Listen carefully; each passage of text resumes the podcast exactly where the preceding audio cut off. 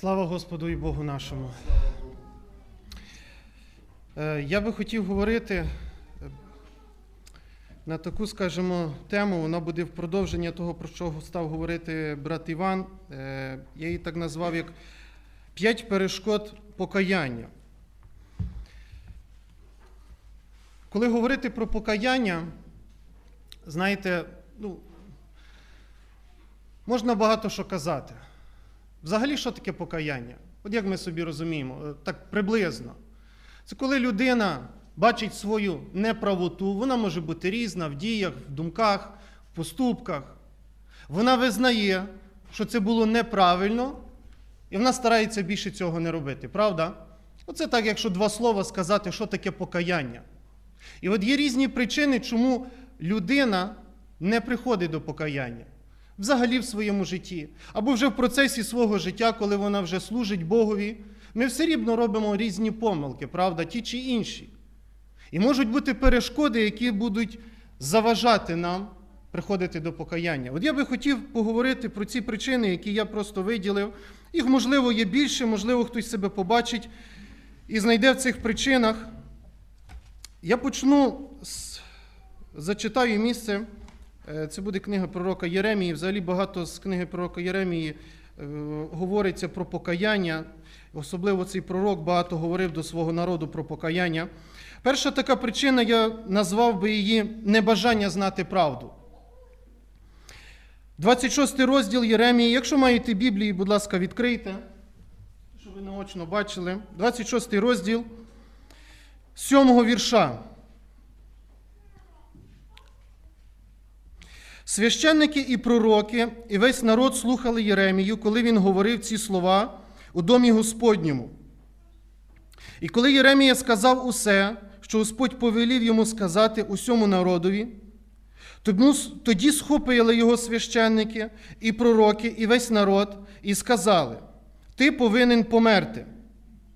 Навіщо ти пророкуєш ім'ям Господа і говориш, дім цей буде як сілом? І місто це стане порожнім, залишиться без жителів. Що таке сілом? Там раніше скинія Господня була. Там раніше перебувало місце, де був Господь. Но потім з часом Господь залишив сілом, і сілом був зруйнований. І Господь через Єремію каже до Єрусалиму вже тепер: якщо ви не покаєтесь, то з вами буде те саме, що було з сіломом. Ви також будете знищені. І от звучить слово до людини, звучить слово докору. Поступи так, бо буде тобі так. І от що вони роблять? Вони кажуть, навіщо ти пророкуєш ім'ям Господа і говориш, дім цей буде як селом? Навіщо ти це кажеш? Людина не хоче слухати правди. Знаєте, воно щось подібне, як от в світі є таке слово забобони. От наговорив. Одна, що ти так наговорив. Так ніби, знаєте, якщо ти не будеш знати цього, то цього ніби не прийде в твоє життя. От кажуть, наврочив. Так? От приклад, просто щоб було зрозуміло.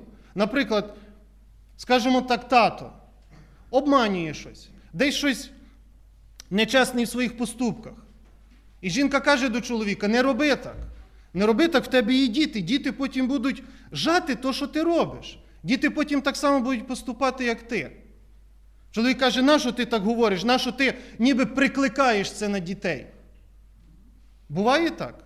Одна, що так говорити, ти ніби прикликаєш. Замість того, щоб чоловікові каятися, не обманювати, не брехати, він каже, не говори мені такого, щоб це не прийшло на наших дітей. Як приклад, пам'ятаєте, коли Авраам буквально трошки там якусь неправду сказав в його синові Ісаакові. Знову таки ми бачимо, коли він говорив вже неправду, знову ж таки за свою дружину. А Якова вже називає Біблія обманщиком, внук вже Авраама. Воно росте в пропорції. І от знаєте, можна сказати: не говори мені такого. Нащо ти хочеш мені наговорити, щоб це прийшло в моє життя? Ну, з другої сторони, ти краще поміняй своє життя. От як ці євреї. Вони прийшли, і Єремія до них каже: покайтеся, бо будете зруйновані. А вони кажуть, навіщо ти нам це говориш? І пророк, ніби, знаєте, ніби прикликає біду на народ. Получається, пророк винен. І народ, знаєте, що робить? Пророка забирає. Ступися, не говори нам, ми не будемо цього чути. І від того буде краще? Краще не буде. Но просто людина не хоче слухати. Нібито пророк прикличе біду. Хай Господь поможе, щоб ми це розуміли. І як приклад, от, е, як би дійсно потрібно було робити. Мені дуже подобаються слова, які написані в Псалмі 138. Це приклад для кожного з нас. Подивись, Господи, чи не на небезпечній я дорозі, і направ мене на дорогу правильно. Подивись, Господи, чи добре я йду. Людина, яка дійсно відкрита перед Богом, яка хоче знати, а чи добре вона ходить перед Богом, вона Бога питає, Боже, в моїх же інтересах, щоб ти мені відкрив. В моїх же інтересах, щоб я знав, а чи добре я йду. В моїх це інтересах. І направ мене на дорогу правильно, щоб мені було добре. Друга причина або друга перешкода покаяння це пошук в Божому Слові лише доброго. Коли людина хоче лише одну сторону Божого Слова бачити, коли вона бачить в Божому Слові лише благословіння, лише те, що добре до її життя відноситься. А коли Господь облічає і щось говорить про негативні сторони, людина цього не хоче сприймати. Приклад з Біблії, третя книга царів, 22 розділ з 12 вірша.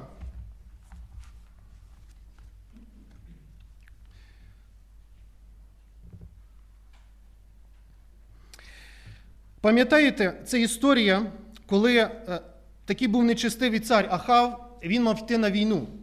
І він е, попросив праведного іудейського царя Йосафата, щоб він разом з ним йшов на війну. І Йосафат каже до Ахава: Ахав, давай ми запитаємо, що Господь скаже, чи йти нам воювати, чи не йти.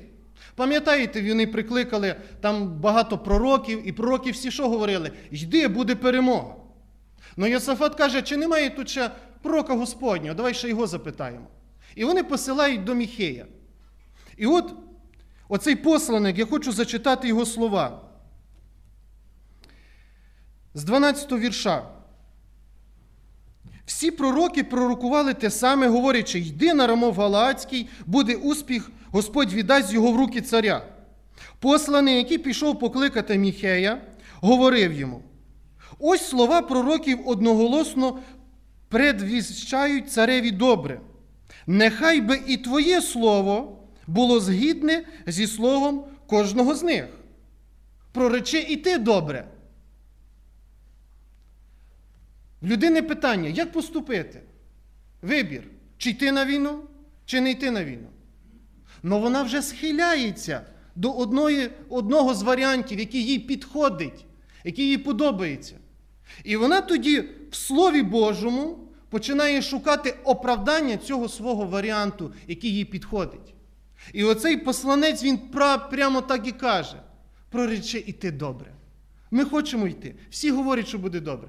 Ну, нащо ти будеш зараз тут портити? Нащо ти будеш зараз говорити, чи не треба, чи буде якась поразка? Та скажи йти добре. От знаєте, от пер... якщо вдуматись, це перекручене якесь розуміння. Так ніби, знаєте, пророк, як якийсь гадатель. Пророк нагадав, буде добре. І людина, знаєте, це взяла слово, все буде добре. Все буде прекрасно. І отак, знаєте, люди не раз зі Слова Божого от вибирають собі місця благословіння. Я, можливо, частково говорив минулого це разу. І людина оці благословіння приймає в своє життя і хоче, щоб так було. От практичний приклад, як є в житті. От є місця до Ісуса Навина, Ісус Навин говорить. Я і мій дім будемо служити Богові. І людина бере це місце, і вона постійно це ісповідує. Ісповідує. Я і мій дім будемо служити Господу. Я і мій дім будемо служити Господу. Це потрібно робити. Друге місце. Спасешся ти і весь твій дім написано. Спасешся ти і весь твій дім. Людина це ісповідує, людина це ісповідує. Але є друга сторона. Як жив Ісус Навін, коли Він говорив ці слова? Як жив цей чоловік, до якого було сказано віру в Ісуса Христа, спасешся ти весь твій дім? Чи це просто віра? Чи віра і певні якісь поступки мають бути? Чомусь недаремно апостол Петро каже, що ви, жінки, чи не знаєте, що ті чоловіки, які противляться Божому Слову, через життя жінок приобретаємі будуть. Ця жінка може взяти собі ці слова як базу І говорити, спасешся ти весь твій дім, спасешся ти весь твій дім, а життя свого не міняти, а жити безобразно, а для чоловіка прикладом не бути. То Петро прямо каже: жінка, через життя твоє чоловік буде спасатися, не через те, як ти її сповідуєш. І коли воно йде разом, людина і сповідує Божі обітниці, і при тому міняє своє життя, живе перед Богом так, як вона має жити, Господь обітниці впроваджує в її життя. Но не лише коли людина вихвачує, що їй вигідно, що їй підходить яке місце для свого оправдання, а життя своє не хоче, наприклад, міняти, а не хоче каятися в якихось гріхах. Оце та причина, про яку я кажу, коли людина не кається, коли вона шукає в Божому Слові лише добре. Написано, дивіться, послання до Тимофія, ви знаєте це місце. Бо буде час, коли здорового вчення приймати не будуть. Є поняття в Біблії здорове вчення. Здорове вчення приймати не будуть, але за своїми примхами будуть обирати собі вчителів, які би що? Льстили слуху. І люди шукають таких проповідників, які говорять: мир, мир, буде все добре, ти благословенний. Амінь, благодать, ми спасені. Люди шукають таких проповідників. А чому? Тому що вони льстять слуху. Вони кажуть, ти молодець, ти правильно поступаєш. Ісус тебе простив, омив, очистив, і ти не маєш нічого вже робити. Ми спасаємося не по ділах, ми спасаємося тільки по благодаті Ісуса Христа. Але це не означає, що ми повинні жити, як ми хочемо. Це не означає, що Ісус не хоче, щоб ти ісповідував свої гріхи, щоб ти залишав свої гріхи. Апостол Павло каже: я не ухилявся звіщати усю волю Божу. Є уся воля Божа. Є уся воля Божа. Наприклад, проповідники можуть брати якусь одну сторону, як я вже сказав, тільки благодать. Але є скільки місць, які говорять, що нечистиві Царства Божого не унаслідують. Написано про діла плоті, там блуд, перелюб, нечистота, єресі, гнів, завість. І апостол Павло каже: нагадую вам, як раніше нагадував, що поступаючи так що? Царство Божого не унаслідують. Є друга сторона. Ми спасаємося по благодаті. Це не від нас, це Божий дар. Но є друга сторона, коли, поступаючи так, Царство Божого не унаслідують.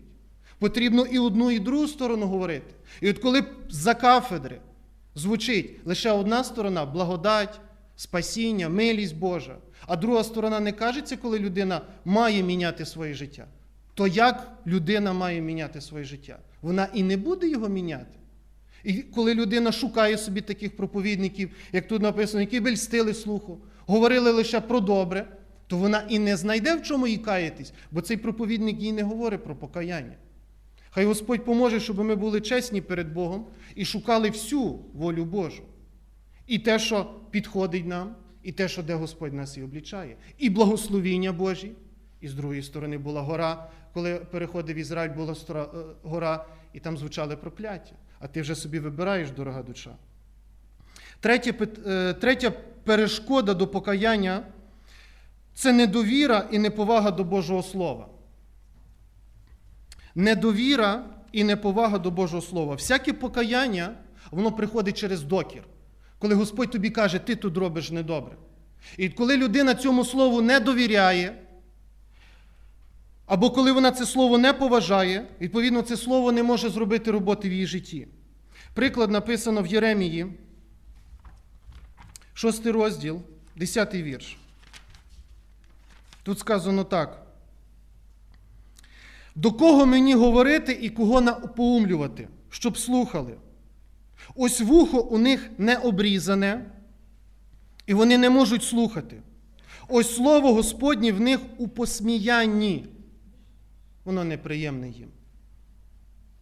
Як Слово Боже може робити роботу над людиною? Як воно може напоумлювати, як людина його може слухати, якщо слово в неї в посміянні, якщо воно неприємно їй? Як це може бути? коли немає поваги до Божого Слова. І ви знаєте, от особливо в останні дні сатана він буде бити на оцю опору нашу, на Боже Слово. він буде робити все максимально, щоб люди розневірювалися в Божому Слові. Це просто перевод не такий. Це просто люди писали. А хто його знає, що там написано, а чи є у вас Біблія? І починають люди копати, а це, цього місця там немає, а там так не сказано. І людина, знаєте, що сіє? Сумнів. От сатана посіяв сумнів в серце Єви. А чи дійсно Бог сказав? От знаєте, таке коротеньке слово, а чи дійсно Бог сказав? І коли цей сумнів приходить в серце, все, це слово, воно для тебе просто пустий звін. Воно для тебе нічого не варте. Коли це слово не має для тебе ваги, це Бог сказав. Це Боже Слово. Це остаточна інстанція, яка буде тебе судити. Дивіться, в Біблії приклад, два, два царі я зачитаю. Це був батько і син. Два царі, як відносились до Божого Слова. Перший цар це був Осія.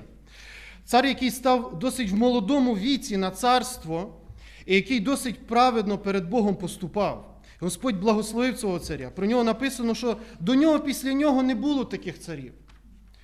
Дивіться, як написано про цього царя. Це буде четверта книга царів, 22 розділ з 8 вірша. Робили ремонт в Домі Божому. На той час Слово Боже взагалі, можна сказати, в народі не звучало. Люди забули Слово Боже. І от знайшли книгу закону, знайшли Боже Слово в храмі. І сказав Хелкія, первосвященник Шафану Писарю, книгу закону я знайшов у домі Господньому. І подав Хелкія книгу Шафану, і він читав її. І прийшов Шафар, писар до царя, до цього Осії. І приніс цареві відповідь і сказав: взяли раби твої срібло, знайдені в домі. І далі книгу дав мені Хелкія священник і читав її шафан перед царем. І далі, коли почув цар слова книги закону, то роздер одяг свій. І повелів цар Хелкії священнику і Хакиму, синові Шафановому, говорячи, підіть, запитайте Господа про мене. Оце дія. Людина зразу починає шукати, Господи, а що ти думаєш, як я поступаю? Людина рве на собі одяг, людина плаче і смиряється, і далі от Бог каже про нього. Це в слідуючому з 18 е, вірша.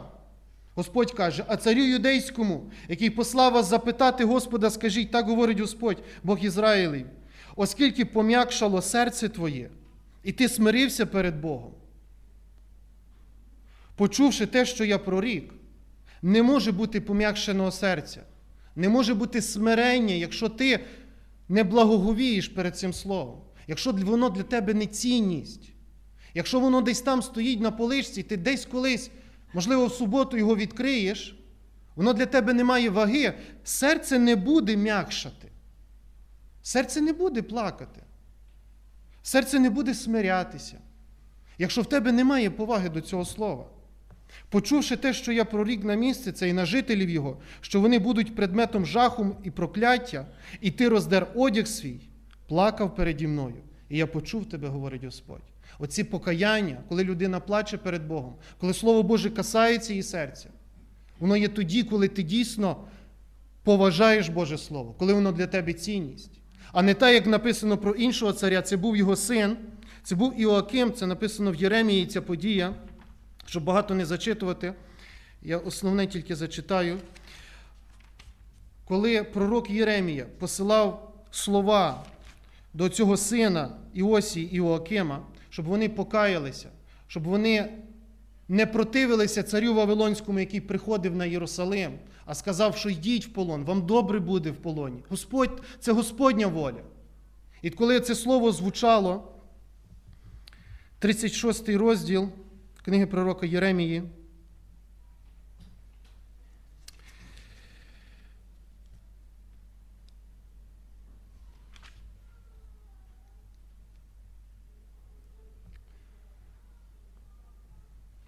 Зараз секунду. Коли оце, це слово принесли до царя, цар у той час, у дев'ятому місяці, сидів у зимовому домі, і перед ним горіла жаровня. І коли Ієгудій прочитував три або чотири стовпці, Єремія записав це в совій і передав цареві. Слово Боже. три або чотири цю ступці, цар відрізав їх писарським ножиком і кидав у вогонь, у жаровню, доки не знищував весь сувій у вогні, який був у жаровні. І не убоялись, і не роздерли одяг свій, ні цар, ні всі слуги його, які чули усі ці слова. Цар просто, оце Боже Слово, спалював. Просто там горіла жаровня, якийсь вогонь горів, він просто туди кидав. І написано зразу, він не обоявся.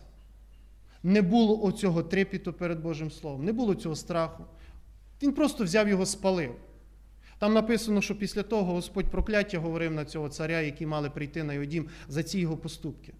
Але ми бачимо два кардинально різних відношення до Божого Слова і, відповідно, дія, яка робить серцем людини. Перший кається, плаче, а другий просто потім наказаний. Бо таке відношення до Божого Слова. В Ісаї написано для нас приклад. Господь каже: ось на кого я призрю, на смиренного, сокрушеного серцем, і на того, тріпище перед Словом моїм. Ось на кого я призрю, ось на кого я подивлюся. Коли Слово Боже, дійсно ти тріпищиш перед Ним. Четверта причина це перекручування Божого Слова. Четверта причина це перекручування Божого Слова. Єремія, 8 розділ.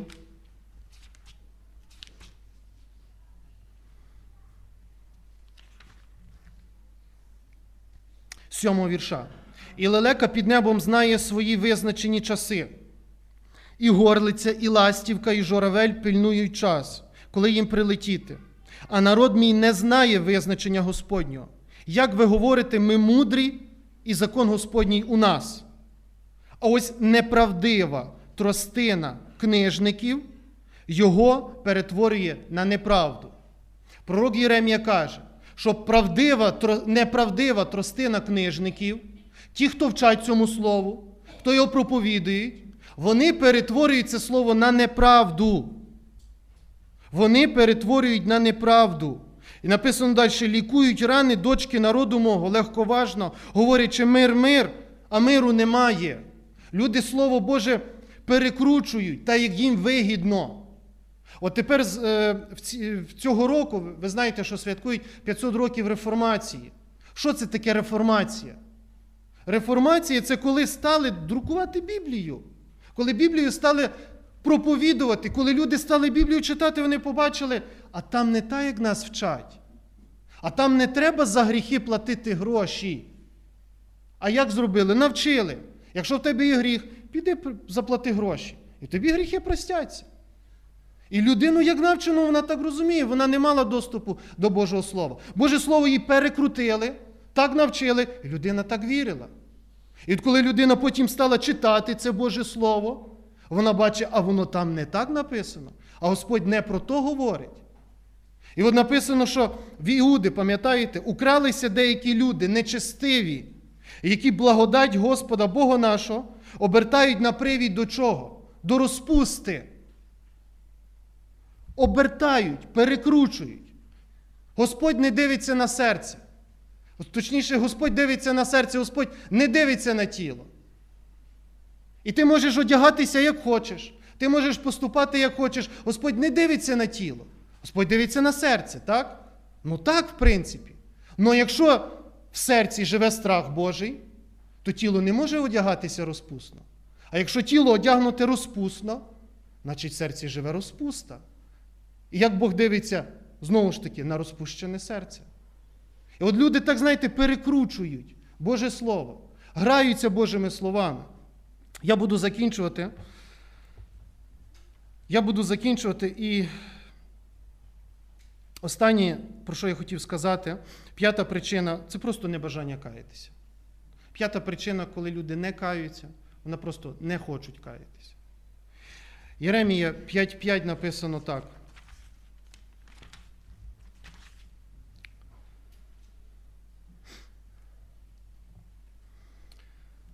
Піду я до знатних і поговорю з ними, бо вони знають поті Господню, закон Бога свого.